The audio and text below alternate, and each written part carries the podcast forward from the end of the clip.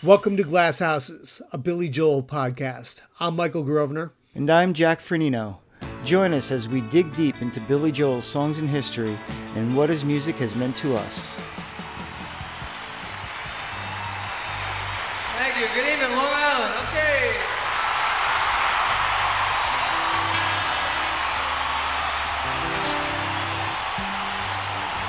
Everybody we ever knew in our whole life is here. Welcome to episode four. We're going to get into what is one of my personal favorites in Billy's illustrious career. We're talking live from Long Island, recorded December 29th, 1982, at the Nassau Coliseum. For this episode, we put together a viewing companion to the video. We did some research about it, uh, and then we're going to go through it song by song. So if you've seen it before, or if this will be your first time, well, we really hope this episode brings a new perspective and more enjoyment to what's really an amazing show. So, this concert was originally recorded for an HBO special called Billy Joel in Concert, which came out on HBO on July 24th, 1983. On this show, which was the tail end of the Nylon Curtain Tour, this was the band. We had Billy Joel, obviously, on piano and vocals, Liberty DeVito on drums, Doug Stegmeyer on bass and vocals, Russell Javors on guitar and vocals, David Brown on guitar, Mark Rivera, who was a newcomer to the band on this tour, on saxophone and percussion and vocals, and then we had David LeBolt, who was a new member as well, on keyboards. Yeah, this video is a great testament to the classic lineup stagecraft um, and also their ability to recreate what you hear on the records faithfully with it still sounding live. As you watch, you'll see people jump to different instruments and play slightly different parts uh, that accommodate arrangement elements that sound great in the studio but don't translate live. And you can see their enthusiasm for the performance. There's a lot of movement on stage, some of it's choreographed, but a lot of the moments seem very genuine and organic. You can catch glimpses of this on older bootleg videos, but it's never really quite on full display like it is here, and it never really happened like that again. Um, so, for instance, if you take the old Live at the Capitol Theater in 76 video, mm-hmm. you'll find the full show in black and white on YouTube. The band is hot and tight, but they're not as animated. At least you don't have as much room on the smaller stage, and we don't get the panoramic camera views to capture it all. And then after this, in 1984, Billy hit the road with his core band, plus a brass section and backup singers. It sounded great, but it wasn't that small, intimate group anymore. Uh, so ultimately, what you get with Live from Long Island is perhaps the last time this band, which cut its teeth in smaller theaters, brings that small house, hungry, up and coming intimacy to an arena show. It's performed for a hometown crowd, which undoubtedly drove the energy up even higher, and it's caught on pro cameras edited for maximum effect. So if you're looking for a perfect document of Billy and his band at their peak, this is your best bet. It really is. I remember first watching this on a VHS tape myself uh, at the local video store in Michigan. Um, Friday night, it was a tradition to get a pizza and rent a movie. Mm-hmm.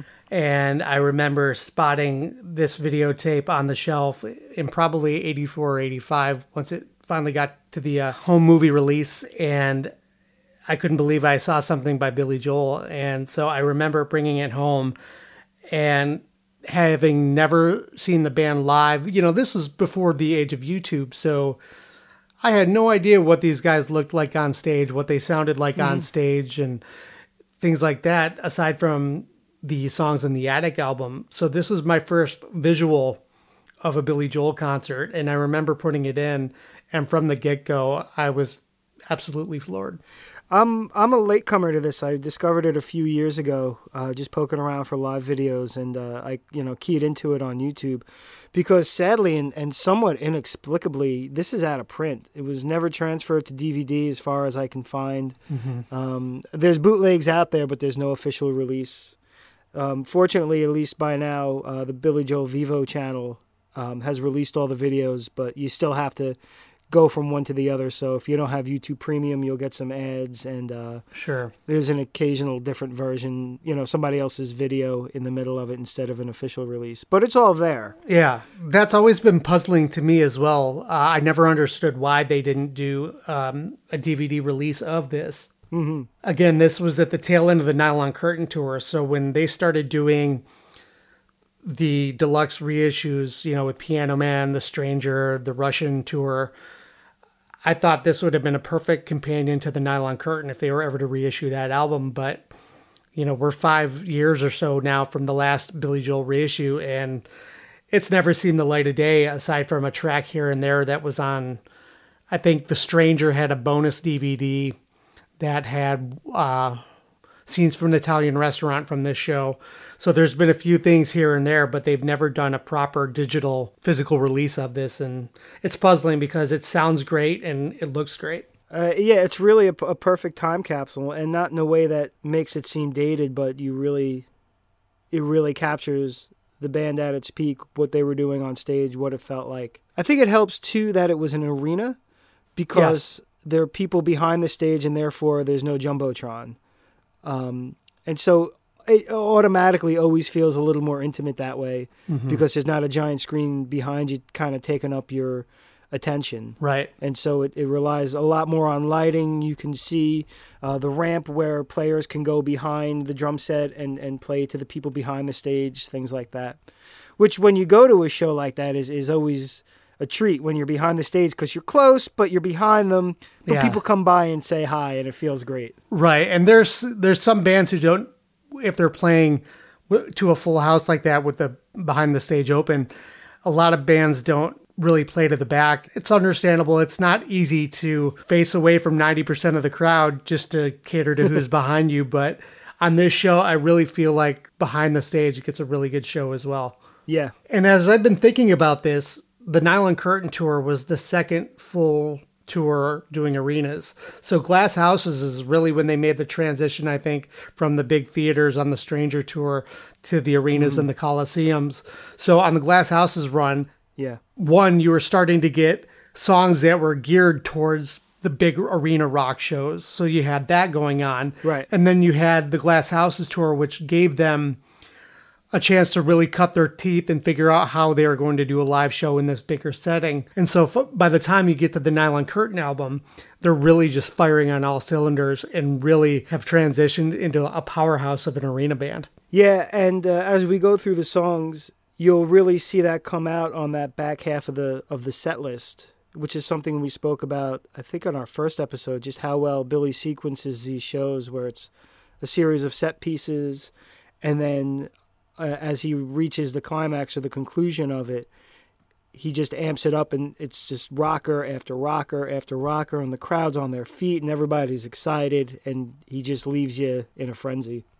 Yeah, he really does. I love the set list on this. And I never knew until recently that a few songs were completely cut Right. from this show. You had Goodnight Saigon got completely cut. Don't ask me why. She's always a woman. And Stiletto completely cut out of this. Now I know it was done originally for an HBO presentation, but the home movie release stayed at 80 minutes long, and so we never got to see the rest of this show, which Yeah. is a pity because you know I'm sure some of the stage banter and things like that got cut for time as well. So I would love to see everything in full context as it originally was performed. Right. And having seen Billy at Nassau Coliseum, that was my first show on the River of Dreams tour.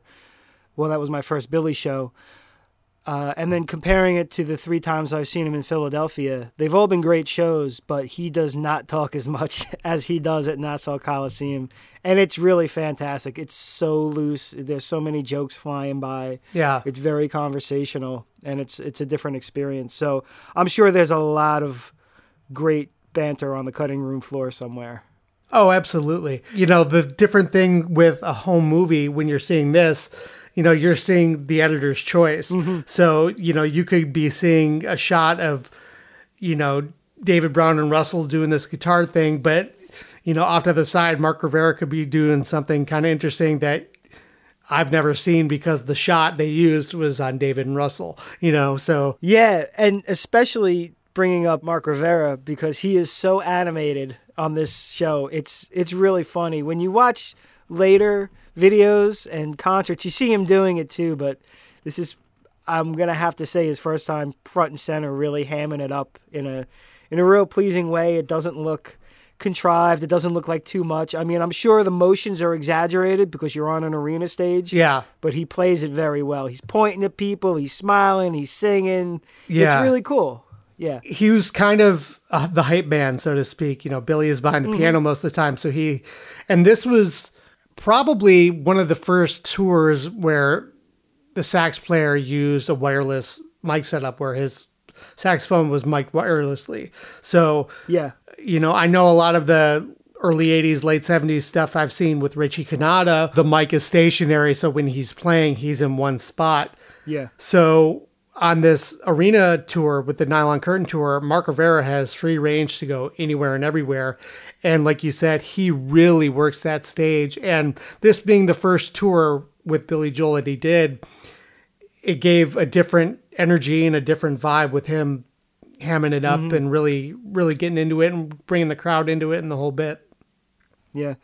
And what's also um, sort of conversely on great display is the sort of understated swagger of that core uh, Lords of 52nd Street band.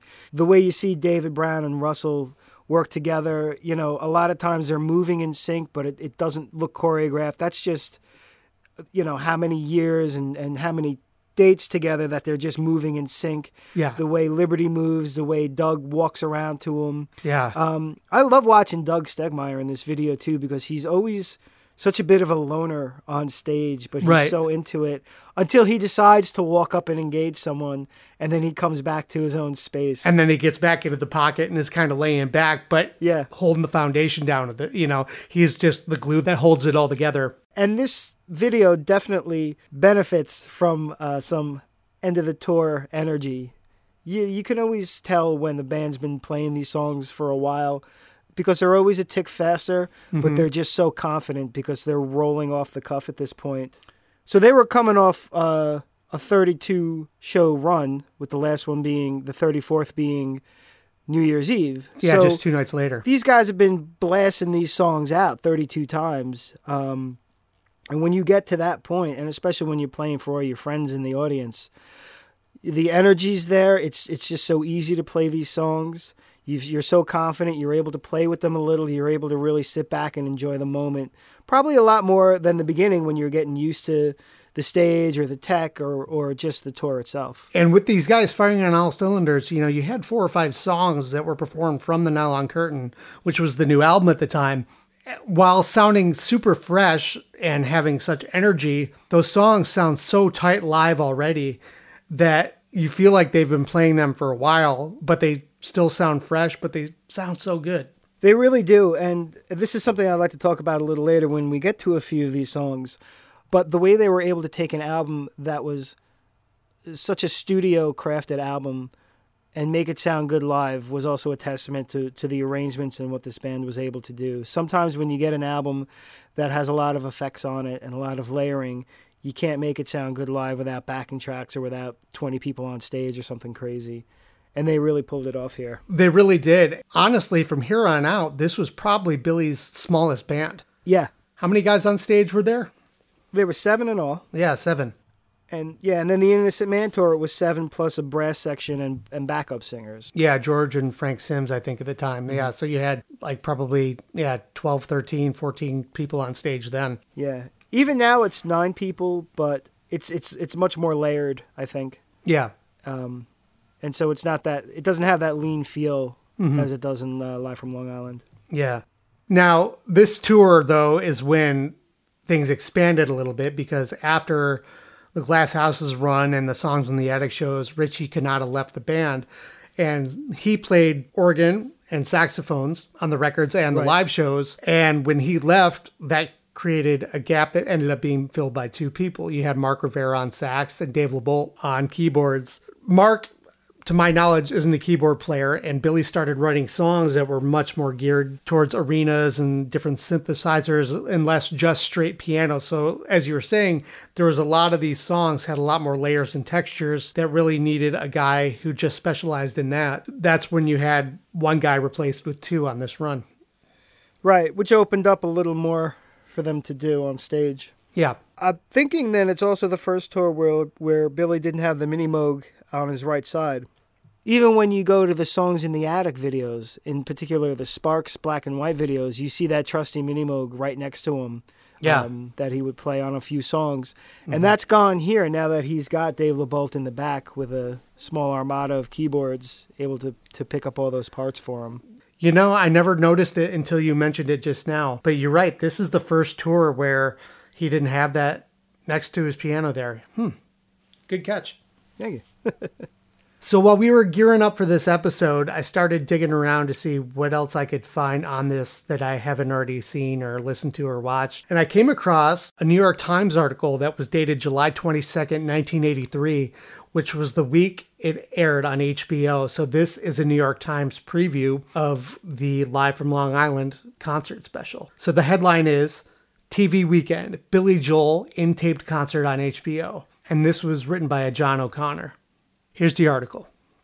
The big special this weekend on home box office, the pay cable channel, is the premiere of Billy Joel in concert, taped at the Nassau Coliseum in Long Island at the close of a 36 city tour of the United States. This is the first solo televised appearance for Mr. Joel and his band, and it can be seen Sunday at 8 p.m. Mr. Joel is something of a perplexing performer, especially for those who prefer the more hard edged rock of, say, Bruce Springsteen.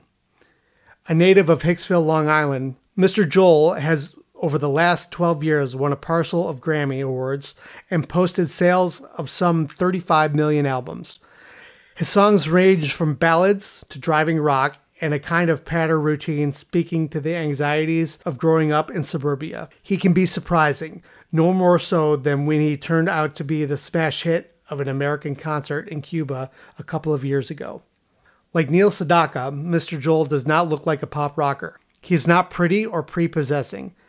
He wears a tie and is partial to sports jackets that have an air of squareness about them. But then, as at this concert, there is always the unusual detail. He's wearing white sneakers. He gives the feeling that he is never completely what he seems. That's interesting. Yeah, that's a great detail to, to key into, and it was my favorite paragraph in this article. Yeah, I thought so too. They were really keying in on something here. Huh.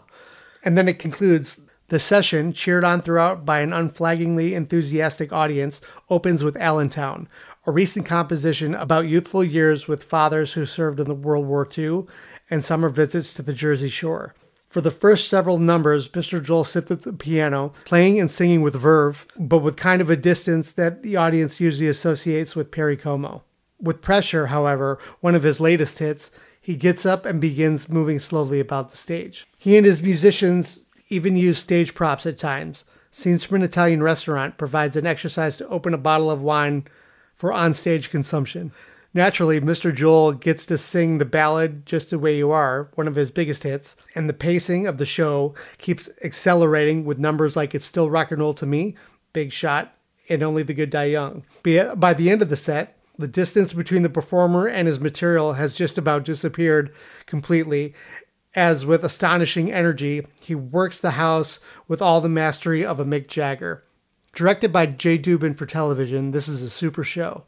A good deal of the credit must also go to the musicians, especially Mark Rivera, the saxophonist, who is energetic and expressive that, at times, he comes close to stealing the spotlight from the star, but Mr. Joel remains carefully in control. And in the process, it's quite impressive. The concert is being simulcast in stereo over WNEW FM. And so, for the record, let's let's just point out that the critics were sometimes kind to Billy. They were. He's never been a darling with the critics, but this guy, this preview is pretty on point. Uh, we took a lot of notes and talked about it a bit before I ever came across this article. And there's a lot of points that he hits on here, which are right in line co- with a lot of my thoughts and what I was uncovering going through this again. So, without further ado, then, let's just jump into these songs.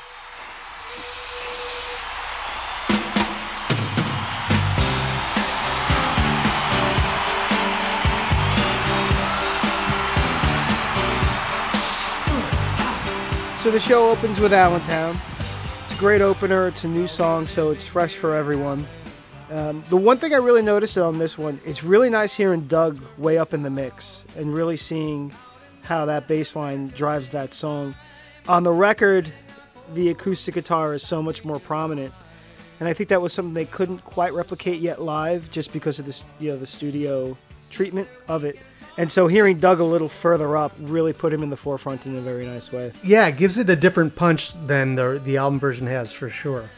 Right. One thing I noticed too at the very beginning is Liberty's drum riser moves. You don't really notice it throughout the whole show, but the entire show opens with a shot from behind Liberty as his drum kit is moving and rotating to face out front, and then it kind of gets into place. But that's the only time you really notice it. And watching throughout the night, his kit is faced slightly in different directions throughout the night, so it does rotate, but that's the only time you actually see it moving around. And so it caught my eye. It kind of startled me. I was like, oh, I guess that drum riser moves. and I think this was one of the tours that had where he was starting to really get into big stage production and having things like that that mm-hmm. he didn't have prior on the Glass Houses tour. Right. And can we talk for a moment about just how awesome Liberty set looks in this video? That was a oh monster gosh. kit, man. Four rack toms up Yeah. up top, two floor toms, and the, that snare drum just has such a punch and cuts to the mix. Yeah, I love that drum kit. I think those were Tama Imperial Stars. I want to say. I think he was playing Tama, Yeah, in the '80s or later in the '80s, he had a set. He had a rack set, which looked really '80s, Yes. and I didn't like the look of that as much. But that thing is like, that's almost like a Carl Palmer set. You know, It just has that that, Oh, that yeah. meat to it. And he doesn't use that many cymbals too, which is funny because he's a, he's a big toms guy. But he doesn't. Mm-hmm. He doesn't have an, an enormous amount of cymbals, and they. I, I don't know why they just look so nice and shiny. I'm gonna guess they're Zildjians. Did he play Zildjian?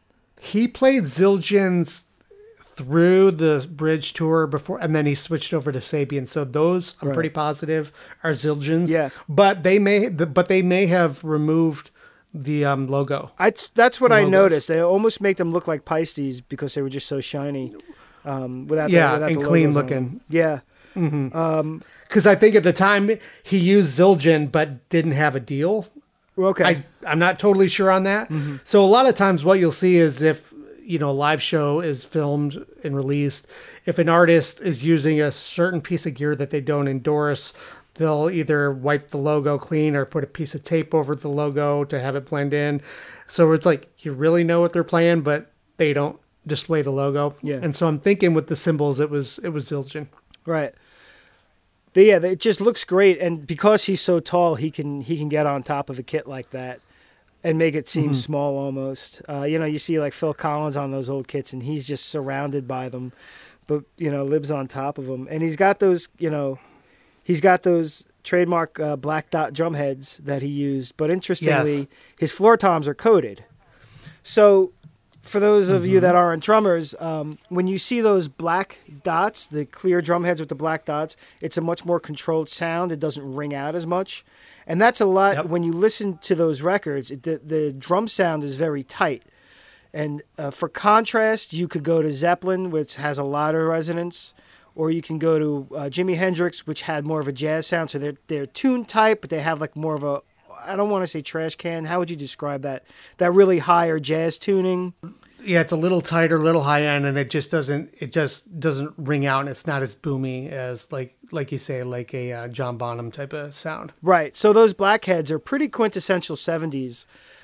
And then when you look Yeah. at his floor toms, though, he's got coated heads, which you see more um, in jazz and also gives you more warmth and reverberation.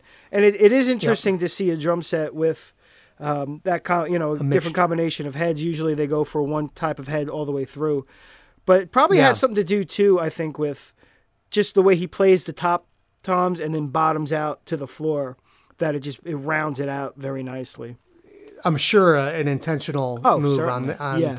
On his or his drum tech's part, but mixing him up like that, like you said, having the black dots for the for the rack toms and the the coated for the floor tom, it still gave it a really top to bottom, a really nice balanced sound all the way around. And so, uh, looking again at Allentown itself, the other thing I noticed about this is that tempo is definitely up a tick or two from the record, mm-hmm. and I would Yeah. I would ascribe that both again to being at the end of the tour, also being the first song. You're probably pretty jazzed about getting out there, but I think this one live works well, uh, just a little faster. I've, I've played this one live, and if you do it at the record speed, it doesn't really translate the way you think it's going to.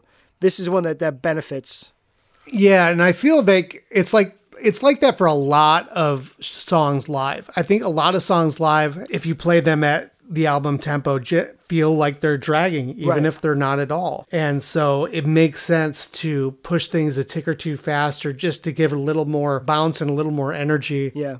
And with Liberty driving the tempos, he sometimes would even tick it up a couple more notches and just where it's not quite frantic, but just has just this drive and quick energy just to make it work live. And then so Mark Rivera makes his debut on film, I guess you would say, on the big steel bar through the whole song, which is a great effect. It is. And, uh, you know, just a great example of splitting up parts amongst people to make sure it, it all sounds right and utilizing all seven people on stage. You mentioned that steel pipe that Mark is playing, and you actually do hear it in the mix because he's close enough to his microphone, his vocal mic, to hear it. Fast forward five years to the Russian tour in 87, where Allentown was a staple of that tour as well. Uh-huh. He's playing one as well, but it is just beat to hell in the middle.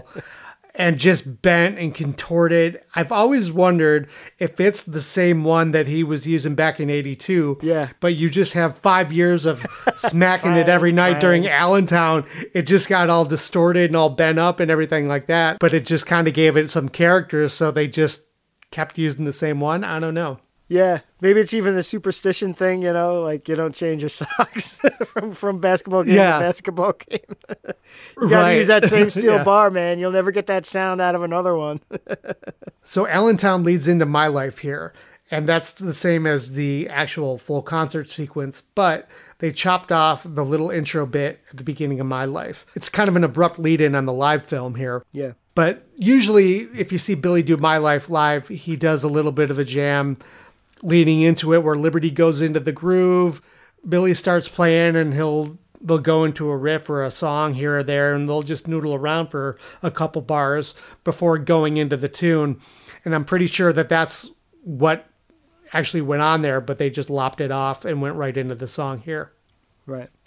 One deviation you hear from the album on this is Mark playing soprano sax and playing the riff at the beginning along with the other instruments. That's not on the record. There's no horn at the beginning of that one. Oh, you're right. hmm Yeah. And it's a little more up front in the mix than in the soprano because the soprano is later on the song, Right. on the recording, but it's a little lower in the mix. And Mark is nice and up front here. It gives it an interesting attack. Yeah.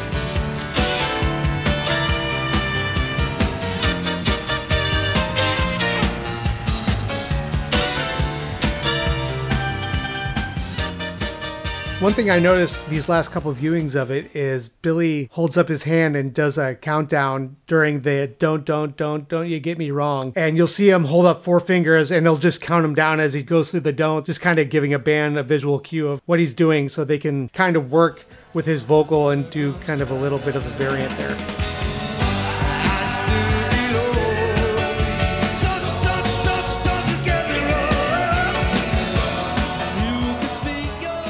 Yeah, and it's a good example of in a show that's pretty tight moments where there's a bit of improv or a bit of mm-hmm. a bit of something going on on stage that maybe didn't happen the night before, maybe not, maybe won't happen the next night, but just happened this time.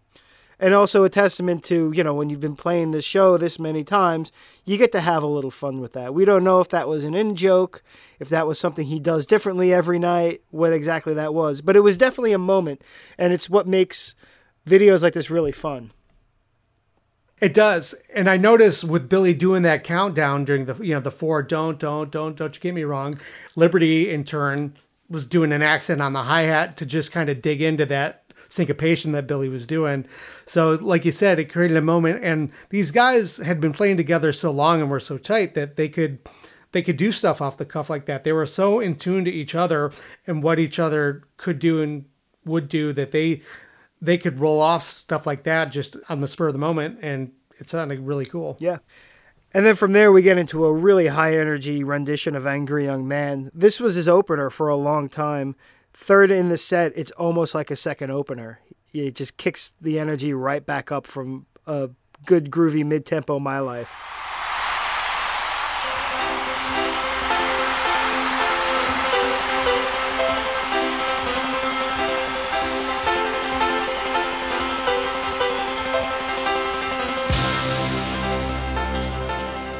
High energy out of the gate, and because it's such a visual thing, seeing him play this intro, that it uh, it sets the tone for that song.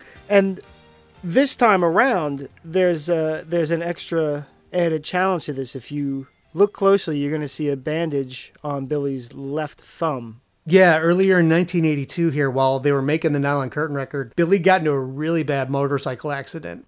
I mean, it was bad. Like he didn't know if he was going to be playing piano again. It was he had messed up his hands that bad, and you can see still some of the after effects. Like physically, his hands looked okay aside from the bandage on his thumb, but you know, you see him shaking out his hands throughout the night here and there, just to kind of loosen them back up. And but throughout the entire show, you do see one bandage still on his hand. He had pins temporarily, I believe, in his wrists that they took Yeah. out.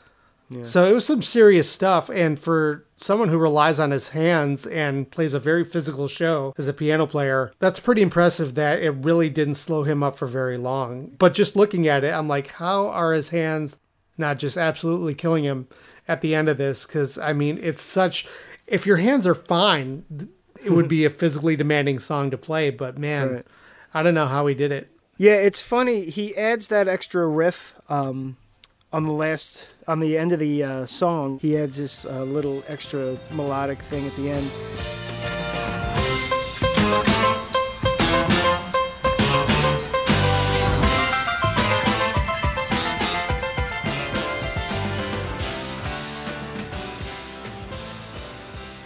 Which you hear on subsequent tours too. And it was funny because when I was watching this one, he does a little stagecraft move where he throws his left hand behind his back and just Yeah. jackhammers with his right hand. And originally I thought, I wonder if he's giving his left hand a break, like he's trying to stretch it out. But if you look at shows from 1984 and on, you'll see him do the same move. So I guess that was just a, a motion, just to show people his right hand, maybe, or oh, you know, a little thing. because it is, it- yeah, it's blurry on the video. Yeah, it is. Yeah, is. he's, going that fast, enough for sure. And again, you know, this is one where Dave Lebolt is playing the the synthesizer parts rather than Billy. Um, and also, of course, you know, the organ parts that, that Richie used to play too. So that's all filled out there very nicely. And then there's that harmonica part too. I don't even have that in my notes, but it just popped into my head. Oh yeah, At this time, Russell Javors was handling the harmonica parts on anything that wasn't Piano Man. right. Um, so he plays just, it's not a very long part, but it's just that one little harmonica riff right there early in the song, but it's just s- such a nice, clean harmonica tone. That's just what caught my ear about it.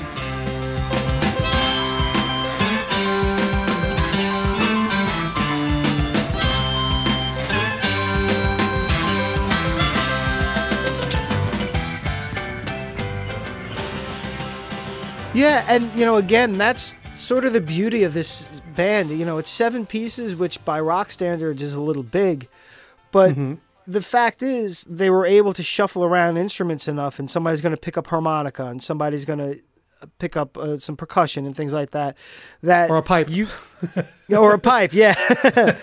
that you can you can get all those little effects in without without it feeling labored, without seeing what looks like a small orchestra on stage. Even though there's seven people, it doesn't feel like there's seven people. I mean, Dave Lebolt's a bit in the background for the most part, Right, Because yeah. he seems to be playing a, bit of a hired gun role in this time, more than everyone else who's the band. Mm-hmm. But even still, you know, having six people spotlighted plus a seventh in Yeah. the background, it's a lot of people. It doesn't seem like it, but they do shuffle around those instruments, and the harmonica is a great example. And that goes back to too how they well they played together. Their whole mission was to service the song and service what Billy was doing on the vocal and on the piano. So these guys all incredible players, but nobody overplayed. Right. They they served the song, so it sounds clean even with seven guys on the stage. It's just super clean because they're not playing just to play. They're playing exactly what the song needs and maybe giving it a little bit extra because it's a live show and giving it a little bit more show, but it's still super tight. Mm-hmm. Certainly. And one other thing that I like too, I know you had mentioned it a while back when we were talking, is that alternate melody going on Oh yeah. in the uh, in the bridge there. Yeah, it. I, I don't know how to describe it. You'll hear it when you hear it. You'll hear it. I'm certainly not going to try to sing it, but occasionally he throws things in like that where the melody goes a little higher. Uh, just for one part, it's got a real, real pleasing sound to it. It's not bluesy or raucous or anything. It's just real pretty and just really good.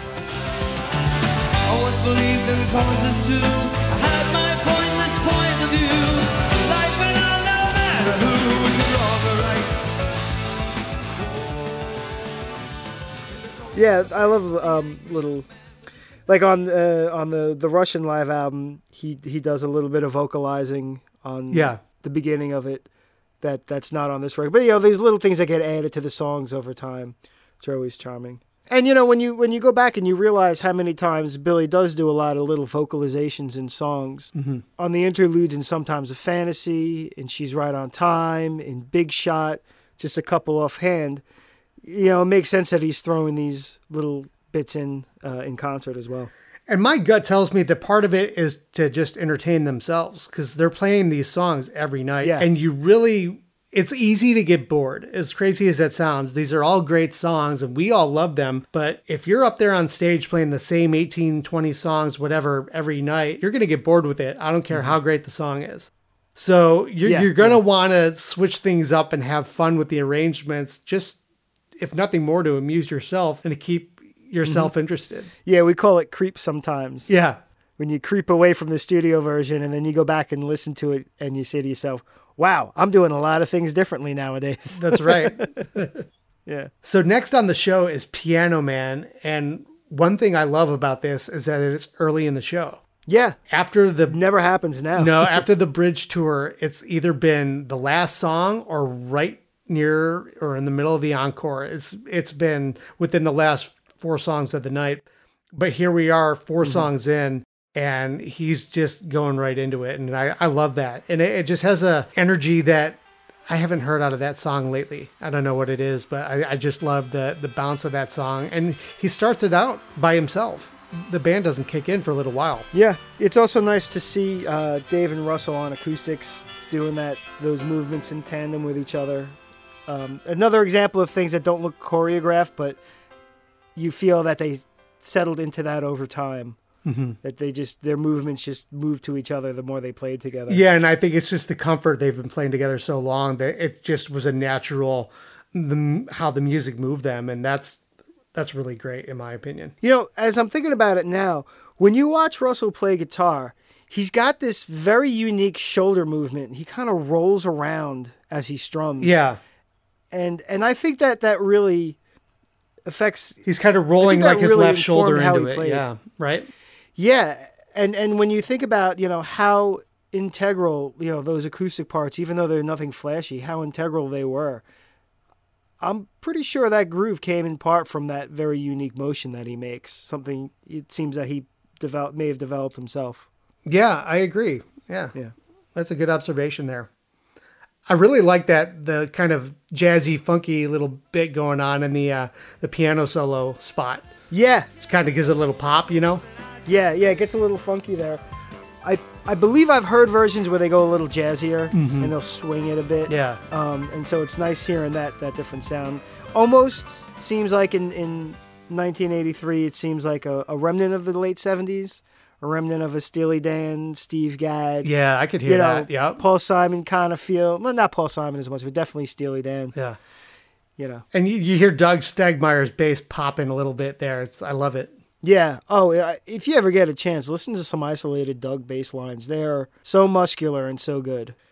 So after Piano Man, they do skip one song on the concert video in this spot, and that's "Don't Ask Me Why." So don't ask me why it's not there. I have no, I have no idea. I'd love to hear how it sounded, but uh, yeah, that didn't make the cut of it. So here they go into "The Stranger," which I just love.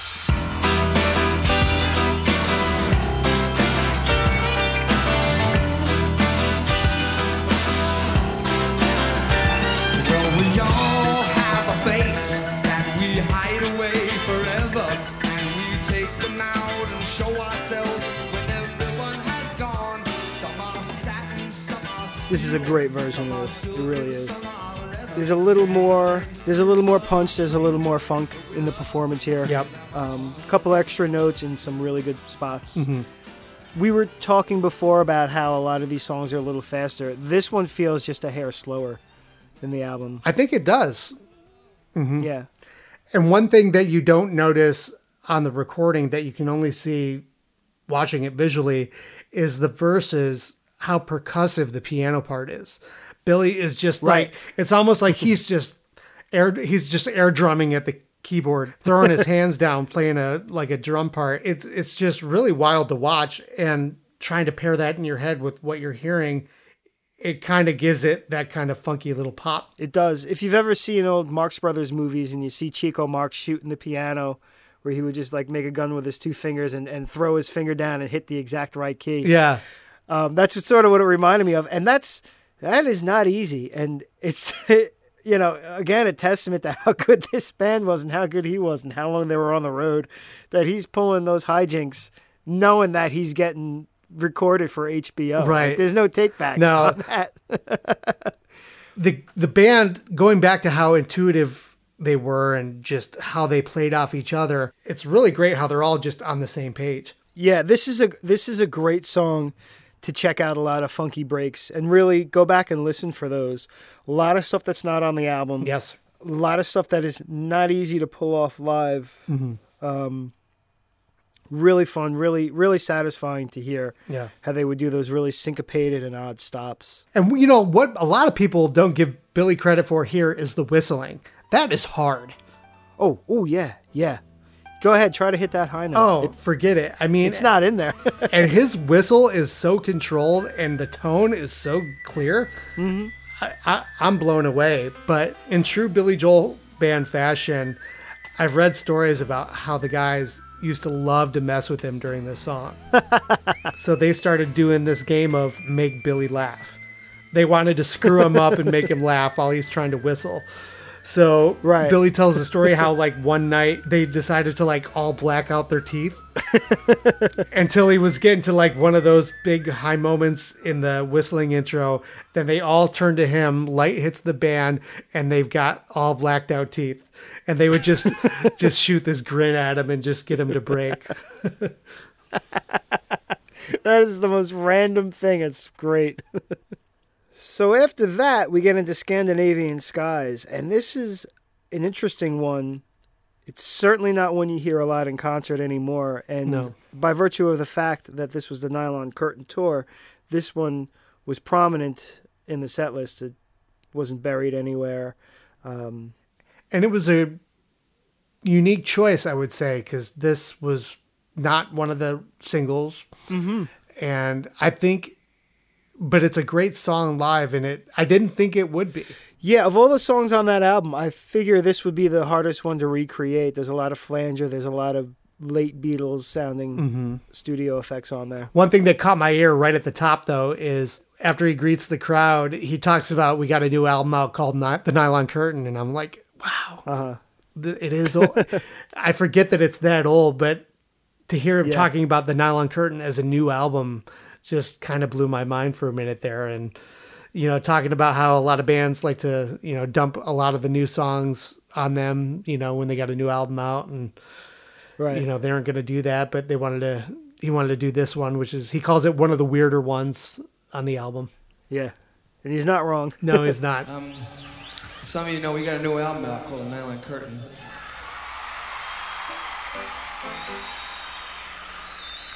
But uh, we're not to dump the whole album on you in one shot like a lot of, see a lot of times.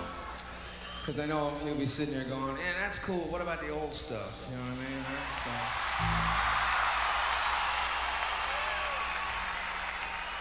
So. So we're just gonna do. We'll do some of it. We have it, you know. We have it spaced throughout the set for maximum effect. You know that kind of. thing. Anyway, this one is. I guess this is the weirdest one off the new album. This is called uh, Scandinavian Skies.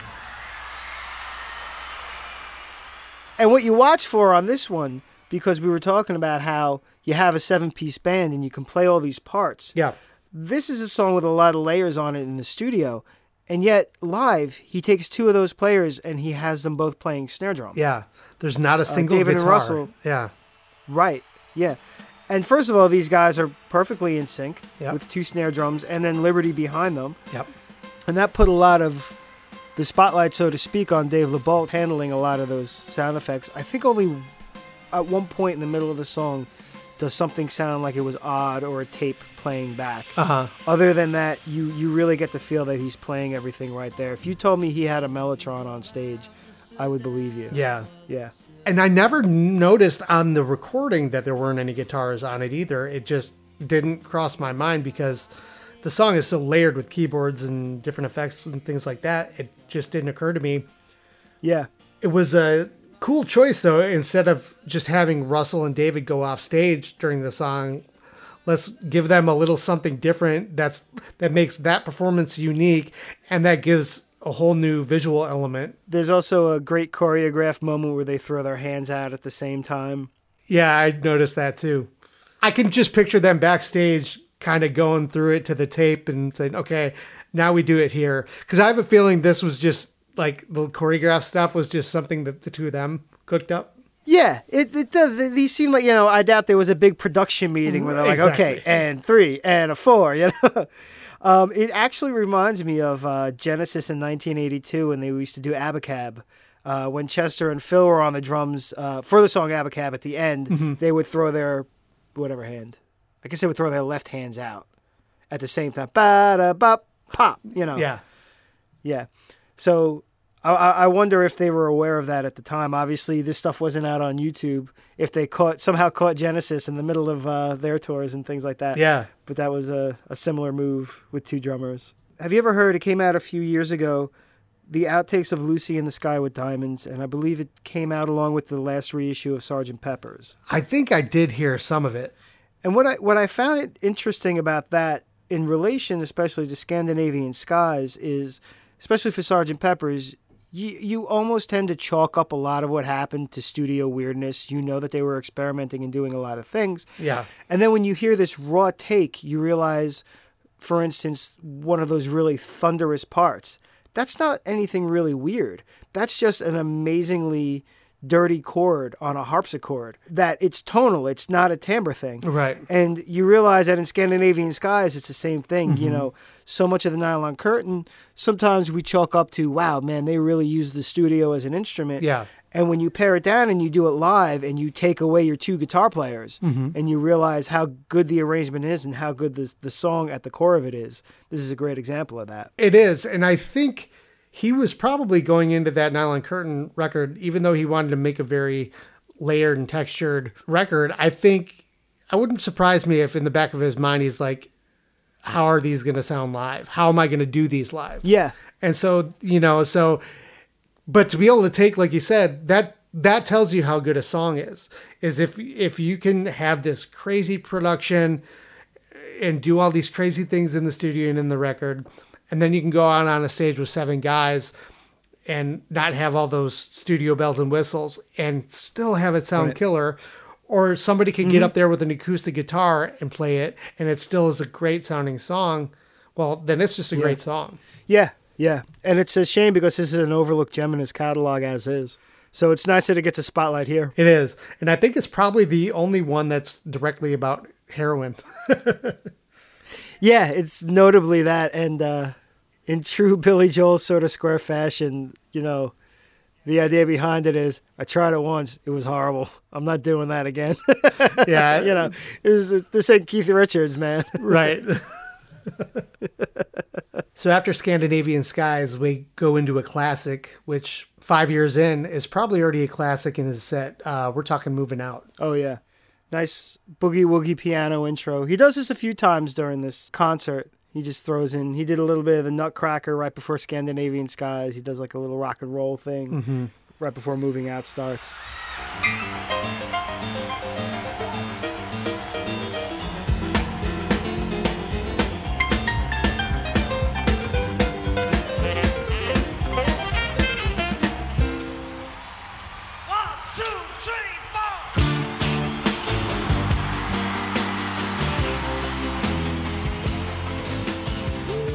One thing I love about this as well is the beginning of the tune, where they just start get, kind of getting into it. Is you see what I believe is Chainsaw Ricky LaPointe, who everyone knows now as the guitar tech, and he's the one who mm-hmm. goes on stage and sings "Highway to Hell" at Billy shows these days. But back in the Yeah. '80s, he started with Billy's band as a truck driver. So I'm pretty sure this is Chainsaw. But anyway, you see him walking across the stage holding a bag of groceries, wearing a Billy Joel shirt, just kind of walking across the stage like he's moving out, or I don't know what the visual is supposed to represent, but I feel like that's The something. grocery store. Right, it's him leaving the grocery store. So Chainsaw's Yeah. Anthony here, but I think it's something too that they don't tell Billy about. It's something that they just kind of thought would be funny to do. Because you see Yeah. him walking across the stage, and then they kind of cut to a shot of Billy, and you see this supernatural grin on his face, like he just saw what was happening. And he's like, "Oh, that's great." Right. yeah, you know, again, just a little charm of, of watching a live show. And moving out as well, this is another one that's a, a few ticks faster for sure. But it, Yeah, this one always sounds good faster. yeah, it does. This is before they were doing the dual sax that they do now on this song. So it's just the single Mark Rivera sax part, which I think sounds great. So next is Pressure, uh, another one from the then new album, The Nylon Curtain. And what I noticed about this one is where I mentioned for Scandinavian Skies that they did a really good job recreating the vibe of the album. Pressure, in contrast, sounds great, but sounds very different from the album. It sounds a little more raw, mm-hmm. doesn't sound quite as polished or layered. Yeah. And this is the first time that Billy actually moves away from the piano during the show. He moves over to an electric piano, which is made by Yamaha. It's called the CP80. It's got this pretty mm-hmm. raw, percussive sound that he used a ton back then. It's all over the Glass Houses album, like All for Leyna. Right. So he moves over to a, a little pedestal. I think it's near the back of the stage where the CP80 is set up. And um, that's where he jumps into pressure on this one. So it gives him another kind of prop too to get animated with. So he's he's Yeah. standing up now for the first time, even though he's at a keyboard, and uh, he he moves around quite a bit during this song. I remember. Yeah, because I remember when I saw him at the Nassau Coliseum in '93, the CP80 was set up almost to the back of the stage again, because without the jumbotron, people were sitting behind the stage, and he could run around to them, and uh, and he would, you know, it was it was that moment where he would make that grand run across the stage for for great effect, go up the platform and play it, and he does that here. and this is the same keyboard. If you guys remember the the Russian tour, the famous incident where he flipped over the piano and stormed down stage, and the CP80 is the same uh, keyboard that he smashed in Russia. So it's the, it's that same that same piano. There's also a great moment, Michael, that you you pointed out here between Doug and Liberty. Yeah, those guys always seemed like brothers to me. I mean, the whole the whole band at the time really felt tight, but yeah, you see Doug going over to Liberty, and then Liberty starts playing one handed and puts his other arm on Doug's shoulder, and they're just kind of getting a little close and tight and just kind of vibing off each other uh, during the keyboard solo. And it's, I don't know, it's just such a cool moment be- between the two of them, just kind of jamming there. Yeah, something that was obviously captured. Again, something obviously not choreographed. No, super organic, super organic for sure. Yeah. And you know, speaking again as a drummer, I'm sure you know as well. You know, we tend to get isolated back there, so it's it's nice sometimes when somebody walks back and says hi. it is you know you, you got to realize it's like you know you're behind four to seven drums a bunch of cymbals and then four Yeah. guys in front of you Yeah, yeah, like you're just looking at butts the whole time. yeah you're you're staring at the lead singer's ass the whole show so it's nice Yeah. when someone comes around to give you a little love and you know liberty and doug go back you know to topper back before they played with billy and so you know those Yeah. guys were such a great rhythm section and so to see them kind of close to each other sharing a moment like that i i, I just loved it It was really nice. I'm I'm glad you pointed that out. It really elevated my enjoyment of this one. Oh, right on. Yeah. So the next one we've got on the show is uh, "Scenes from an Italian Restaurant," which one of my favorite Billy tunes, and I just love the performance during this show. Yeah, it's a big set piece, um, Mm-hmm. literally and musically. Yes, it is.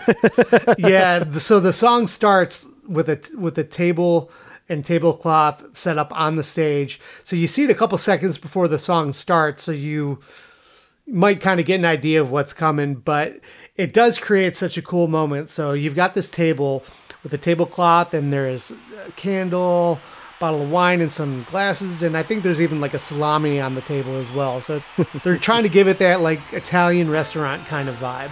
And so you got Yeah. Billy at the piano, and as you know, scenes starts out with just Billy for the first good chunk of the song. And so the band is all standing around this table, um, pouring glasses of wine and all this stuff. And then I don't know if this was planned or just the way it worked out, but they get to the perfect moment in the song where Billy sings, We'll get a table near the street.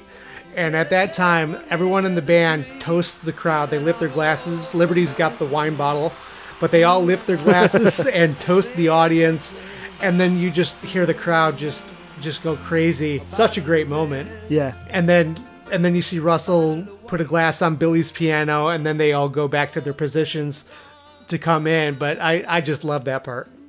Yeah, it was really nice. You also caught a, a bit of a gaff in there in the in the uh, fast part. Oh yeah, where he's like engineer booths, leather jackets, and something else. I still don't know exactly what he says. Every time I hear it, I think it's something different. But then he mouths something to Liberty. I don't know if it's like I know what I said or I don't know what he did, but he's mouthing something. I'm pretty sure directly referencing the screw up. So I thought that I thought that was funny. You know, I love I love bands who are incredible and on fire, but it's also fun when they screw up because it's it just shows the Yeah. fun humanness of it.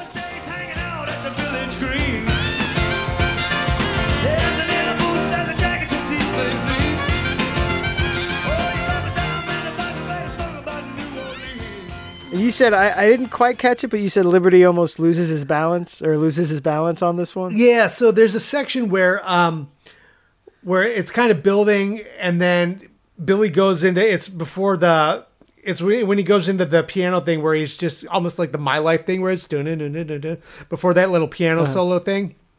So Liberty goes goes in it and it's like the big downbeat and then he goes boom. He Right. does this visual motion where he brings his stick up, sticks up over his head, and he kind of leans back a little bit, and then he starts like, "Whoa!" Like I'm, and you can see he's like catching his balance before he falls backward, but he he caught himself and was fine. But I've been there before, and it just felt like that moment of panic, like, "Oh man, I'm about to go over." this is going down. Yeah, exactly. Yeah. It's also a good example. This one of Mark Rivera's uh, stage presence. He's really all over the place on this one.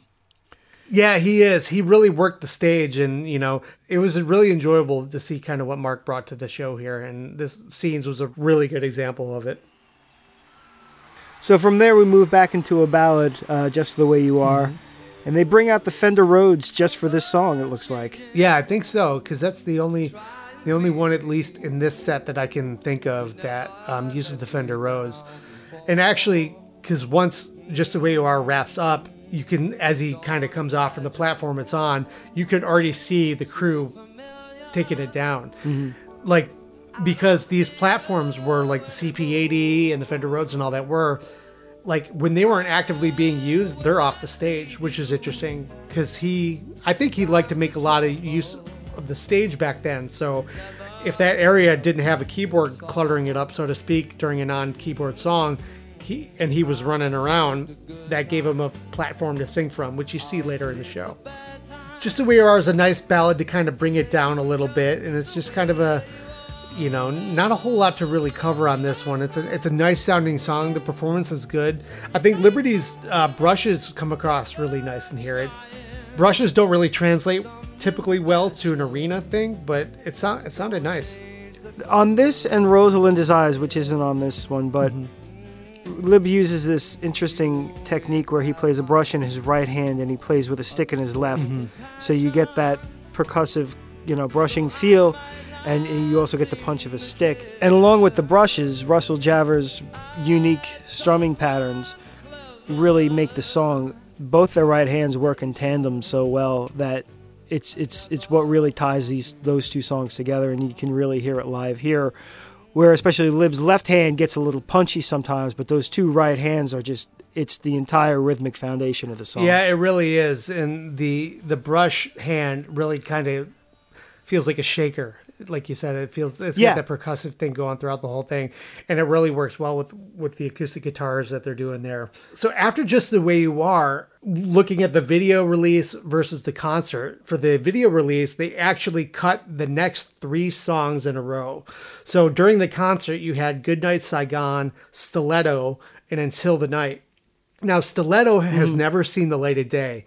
Uh, Goodnight Saigon did make its way to VH1 in the 80s and the 90s, so that surfaced uh, a couple years later, and then it also got tacked on to the end of the Essential video collection as a bonus video. So that has resurfaced. And then about five, six, seven, maybe years ago. I think it was 2013 or 2014. Until the night resurfaced.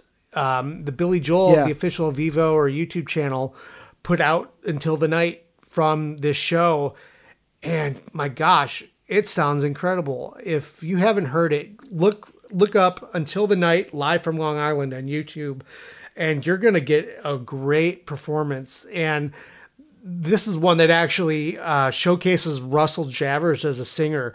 The uh, like the when the sun goes down and the day is over. That whole section of the song, it's Billy and Russell trading lead vocals and harmonies and everything. It sounds so great.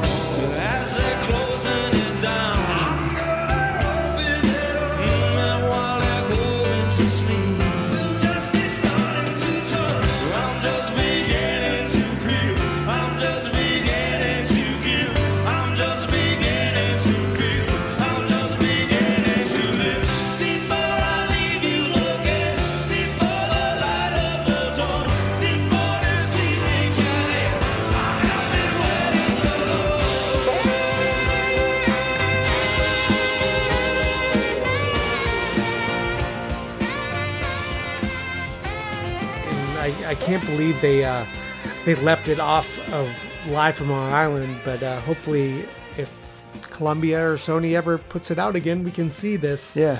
So after Until the Night, though, they go into Still Rock and Roll to Me. And this is the part of the set we were talking about before, which is a, a common sequencing technique of Billy's, where now we're getting into a, a block of real big rockers, where now the crowd just gets on their feet. Billy's on his feet the whole time, and he just drives it all home. He does. And actually, that New York Times piece, the author there alludes to that as well. He talks about how his mm-hmm. show just ramps up. And by the time you're hitting Still Rock and Roll to Me, it's like, all right, engines are on, let's go. Yeah, yeah. There's an extra riff, so to speak, from David Brown at the beginning of it, which is really nice. little nice add-on that's nowhere on the on the record. yeah, like Lib starts that that shuffle kick drum beat to kind of get into the feel of the song. And then, yeah, David's got. I really like David's guitar tone on it. I, I don't know really how I'd describe it, but he's playing. I know he's playing uh, Gibson Les Paul. Uh huh. And yeah, he goes into that great riff, and then Billy counts into the tune. But yeah, I, I I like that, and I don't I don't know that they've done that too much after that. So that's fairly unique to this performance. Yeah. There's also a slight deviation in the lyrics, it sounds like. Instead of saying odd and you think too much, they say odd and you drink too much. Right? Yeah, you drink too much. so and they that's something that I've heard a lot over the years. So I think it's it's funny that every now and again they'll pull it out, and they they Yeah. must. They must call it out or something because when they do it, they all do it together because everyone's singing on that that callback. Right. But yeah, that that always cracks me up there.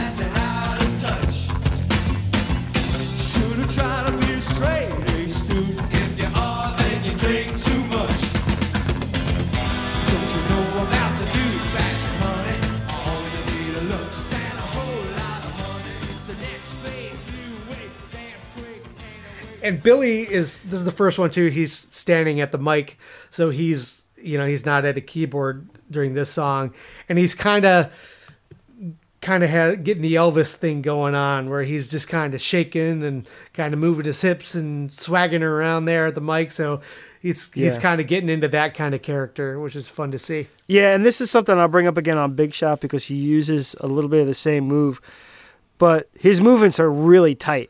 Like again, they don't look choreographed, but he knew exactly what he was doing, and it's just in perfect time, and it's visually very, very pleasing. It is.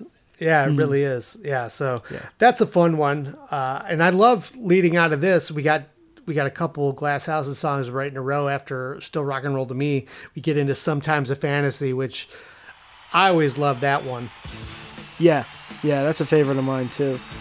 in fantasy here, Billy is back at the CP80, and as I was saying earlier, this is you know they move out the in and out these keyboards as as needed during the show, but this time for the first time, behind Billy, you can see a secondary drum kit for Liberty just behind Billy in the shadows. So this is the first glimpse you see that oh, there's another mm. drum kit. I wonder what that's all about. So so fantasy kind of gives the first the first little glimpse of of that, which I thought was fun.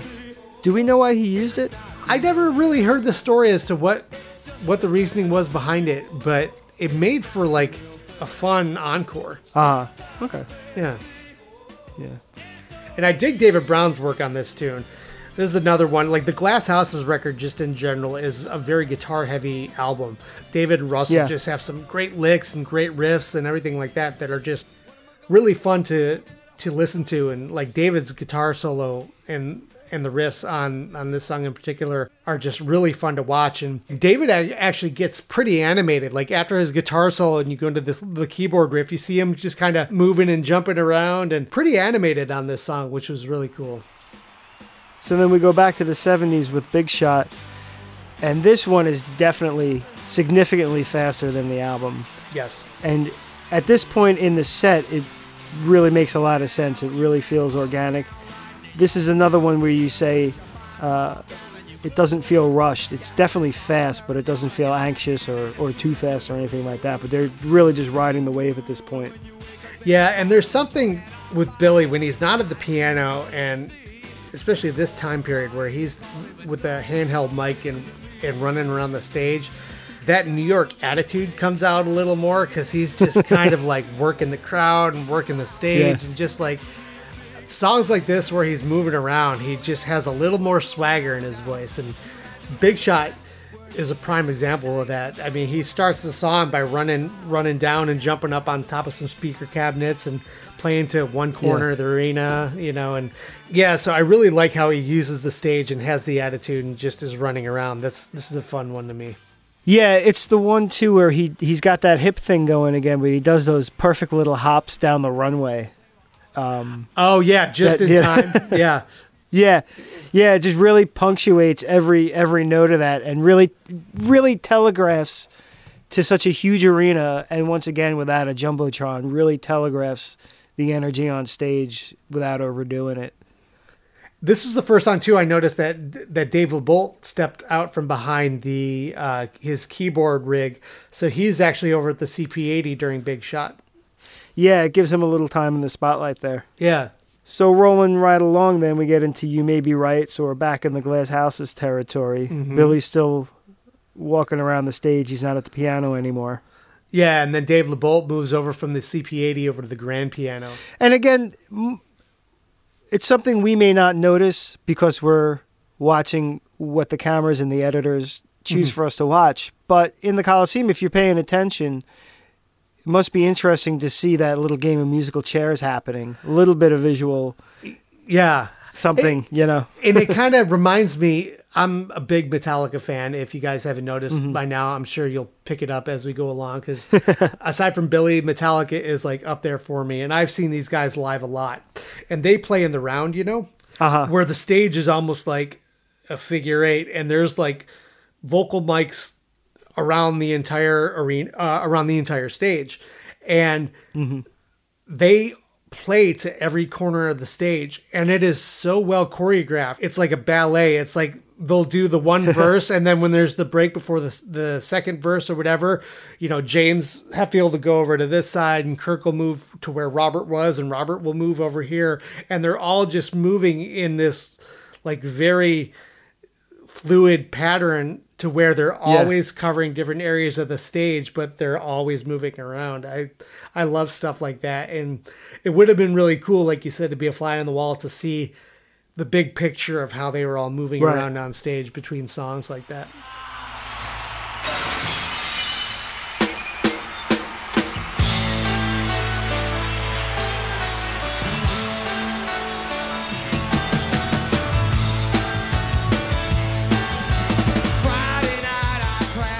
And this was the song too where that second drum kit that I was talking about gets pushed out onto stage right. It's a much smaller kit, so you you only have the two rack toms, and I'm not sure if it's one or two floor toms, but it's a significantly smaller kit that gets pushed out uh, for a couple of songs here, starting with "You May Be Right." Yeah, I almost wonder if it's those Glass Houses songs were so much more stripped down that it, it felt better to play it on a smaller set, something like that. Yeah, maybe it kind of made it feel a little more intimate, I think, with him downstage near the front, closer to the rest of the Yeah. guys. Because on this tour, especially, one thing I was noticing his main drum riser is pretty high up there.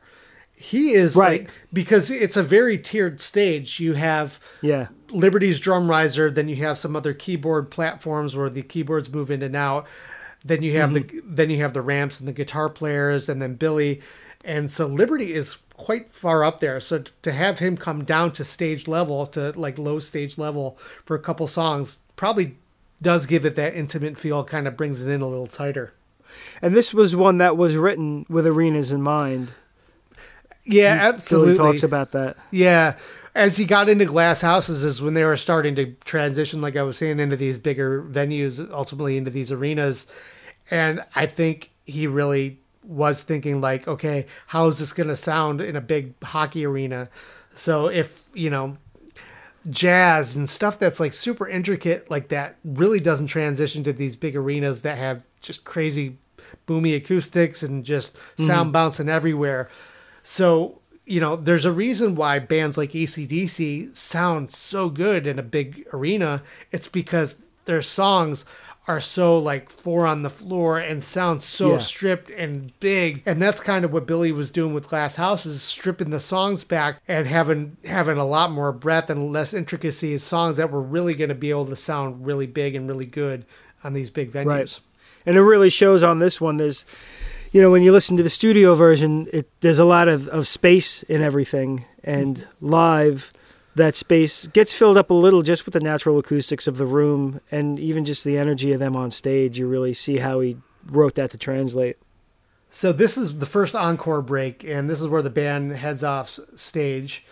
And Billy actually stays on the entire time. A lot of times, everyone jumps off stage, cools off, gets some water, you know, towels to mm-hmm. dry their face off, and everything like that. But when the band ducks off, Billy stays on stage, waving to the crowd. I think shaking some hands and whatnot.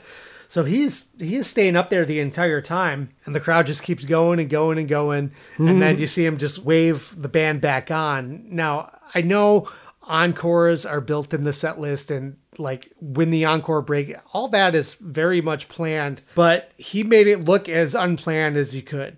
I liked seeing him wave the band back on stage. That was a nice, th- nice Right. touch, you know. Yeah, it's like it's Nassau, it's Long Island. They're, they're gonna keep playing, you know. right, exactly. yeah. Yeah. Yeah, once again he's he's out on the wireless mic, he's running around the stage, he's shaking people's hands. We see Doug walk back up to Liberty. Um, Liberty's got his arm around him again. It's so sad that Doug's no longer with us and Liberty's not playing it with the band. And I love the guys in the band now and they're great players, but that bond that Liberty and Doug especially had, that you see in moments Yeah. like that, it's just so amazing to see it on a stage like that.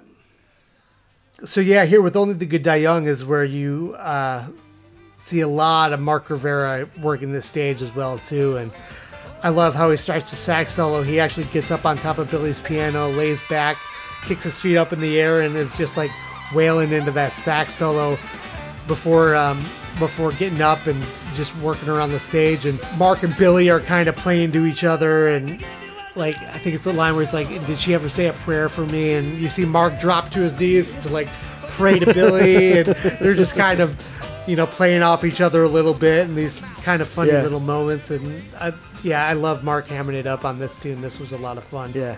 And Billy near the end too, he uh you see Billy dump a cup of water on his hand and dump it onto the piano keys and just is just running his hands back and forth, just this rock and roll moment. And so this is the last one with the band, so that you know, this is the big loud ending with the full band and now it's just Billy for the the last couple songs of the night.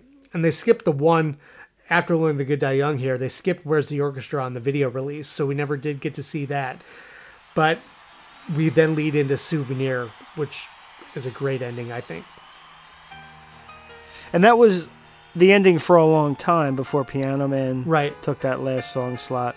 I'm so used to how the encores and the ending have been the last 20 years that I, I love the fact that he's ending with a song like Souvenir here. It's really an example of him kind of bringing you back down from the peak. He's not leaving. You know, they always say leave him wanting more, and I'm sure he does. Yeah. But at the same time, he brings brings things down like a notch, so you're maybe okay with with going home now. Right. yeah, he Yeah. and that's a great testament to an artist that can control the tempo of the show and kind of control the Yeah. emotional response of an audience. So, you know, he's Mm-hmm. taking them on the ride throughout the show and then really the culmination of the the energy is only the good die young and then he like you said he, he and then he kind of brings it down and brings it back into this small moment again like the rest of the stage is Mm-hmm. Yeah. pretty dark and then you just have billy kind of like settling down the night and then the show kind of goes off into the sunset so to speak Yeah, that's a good way to put Yeah. it. I like that. So yeah, so some of the audio that you've heard here, it's been fun to go back and listen to some of this. And there's a gentleman named Jamie Tate who did an incredible remaster of the audio. Who I first connected with on the Billy Joel group on Facebook, Billy Joel Completely Retold. He actually took the original Laserdisc of the live from Long Island and was able to pull the audio out. Took he's a recording engineer by trade, so he mm-hmm. took the audio from the Laserdisc and did a really nice remaster. So some of these clips here are honestly the best I've ever heard the audio sound. And all it does though is make me uh-huh. want to hear Sony do it right and take this Yeah. show and really give it a nice treatment and reissue it because it, it's really such a great document and such a special show that it's a shame that it's been officially out of print you know now since the mid 80s late 80s now And what you guys can't see is that Michael is actually holding his copy of the Laserdisc right now. yeah i do Which is not have really a nice. laser disc player so i'm one of those guys that will buy stuff and can't play them so I so I have it in two of the three formats that it has existed. It was released on Laserdisc, VHS, and I'm pretty sure Betamax, which was a very short-lived Betamax. yeah video format back in the day as well. So um, right. Laserdiscs are actually kind of cool because I'm looking at it in my, in my hand and it's a 12 inch CD. It looks like so it's actually Yeah. the size of a vinyl record, but the disc itself looks like a compact disc and um and the back of it compared to the video release has two more photos than the video tape does. So they used a little bit more Hmm. here. That's I didn't notice that till just now. I've seen one. I've seen one movie on Laserdisc. It was The Blues Brothers, and what a great movie to watch on it. But yeah, the video quality or the the image quality on Laserdisc is is phenomenal. Certainly better. Yeah. I would say better than DVD, obviously, because it's got so much more to work with. But I don't know if you can if you can rent a Laserdisc player. I think you're in for a treat with that. Yeah, I, I kind of want to. I want to see if I can find one. I wonder if those go for anything reasonable on the secondary market. Uh, a lot of Billy stuff did come out on Laserdisc in the, I mean, everything until I think the Shades of Grey, 1993, the River of Dreams documentary that came out on Laserdisc as well. So that'd be Did it really? Yes. Wow. So everything from this, the video albums, the Matter of Trust stuff, and yeah, Uh-huh. so all that stuff is is available on Laserdisc, and I know I know Laserdisc had a had a longer life in Japan than it did here in the U.S. So like that market, Yeah. you know, stuck around a lot longer than it did here. I mean, Laserdisc kind of came and went quick, and we mostly went from like VHS to DVD. That was the main popularity consumption transition, you know. Right. Well, yeah, this has been a lot of fun. I've I've watched this concert dozens and dozens, maybe hundreds of times since I first saw it in the mid '80s, and I tell you what, it's been a treat listening to it with another goal in mind. It- you know, it's it Yeah. wasn't just for the pure appreciation. Now I still appreciated it watching it again, but trying to pick up some things that I felt were a little different and unique about this performance. It was fun to kind of dig a little deeper and listen to it and watch it with a different objective at hand. And it really gave me a new appreciation for what is already my favorite Billy Joel live show. Yeah, so when you're done with this episode, find it on YouTube, fire up your bootleg, Absolutely. dust off your VCR, whatever you got to do. Take another look and another listen, um, and let us know what you think. Uh, having listened to us dissect it and analyze it and point things out, let us know what you think watching it after reviewing all of this. So yeah, we're on social media everywhere, so you can find us on Facebook, Twitter, Instagram, and we'd love to hear your thoughts and see kind of what your takes are on that. We'll actually post a playlist too, so you can listen and watch the live from Long Island concert as well. So we'd love to have you check it out and let us know what you think of it as well. And you can always shoot us an email at glasshousespodcast at gmail.com. So that's another way to get in touch with us. We'd love to uh, we'd love to stay in touch with you about it. Yeah. We're on every social except for MySpace, the Betamax of social media. it is the Betamax of social media. But I tell you what, MySpace back in its day was fantastic. It was a juggernaut, yeah, yeah. I tell you what, a little side note on MySpace. Back when it was the thing, the social network to be on, Uh-huh. I was tour managing this singer songwriter named Ashton Allen, and we booked so many shows and connected with so many people around the country, all thanks to MySpace. We booked like so much Mm-hmm. of his tour just by connections we made via MySpace. And so at the time, man, I tell you, it was worth its weight in gold for us. Yeah. Uh, I knew a great singer songwriter out of uh, Doylestown who sadly passed away. His name is Damien DeRose, and I had interviewed him in the in the MySpace heyday, and he had booked an entire Eu- your uh, tour of Europe based on MySpace Wow. because somebody over there heard him and was like, "We'll bring you over because everybody here loves American music," and they flew him over there, and he had this big following, you know, in Germany and, and all these other countries. Wow, that's incredible. Yeah. Sadly, we're not on MySpace, so you're gonna have to stick with the uh, traditional social media outlets right now, and so that'll just have to do. But you know, we hope you dig what we're doing so far. I know Jack and I are having a lot of fun with this Billy Joel stuff. And Yeah. I listen to Billy all the time, but it's been really fun to put on a different hat and peel back some things I really didn't even notice before or had forgotten about over the years. So it's been a lot of fun. And you know, if you if you dig what you're hearing too, we'd really appreciate leaving us a positive review on Apple Podcasts or leave us a rating, things like that, because that really helps us get in front of more people. So if you really dig what you're hearing, we would appreciate that review or that rating, and we'd love to grow this community. And your help and support would uh, mean a lot for us. For sure. So that's it for this week, where we dug into Live from Long Island. We'll be back in a couple more weeks here with another episode of Glass Houses. We hope to see you then. See you then.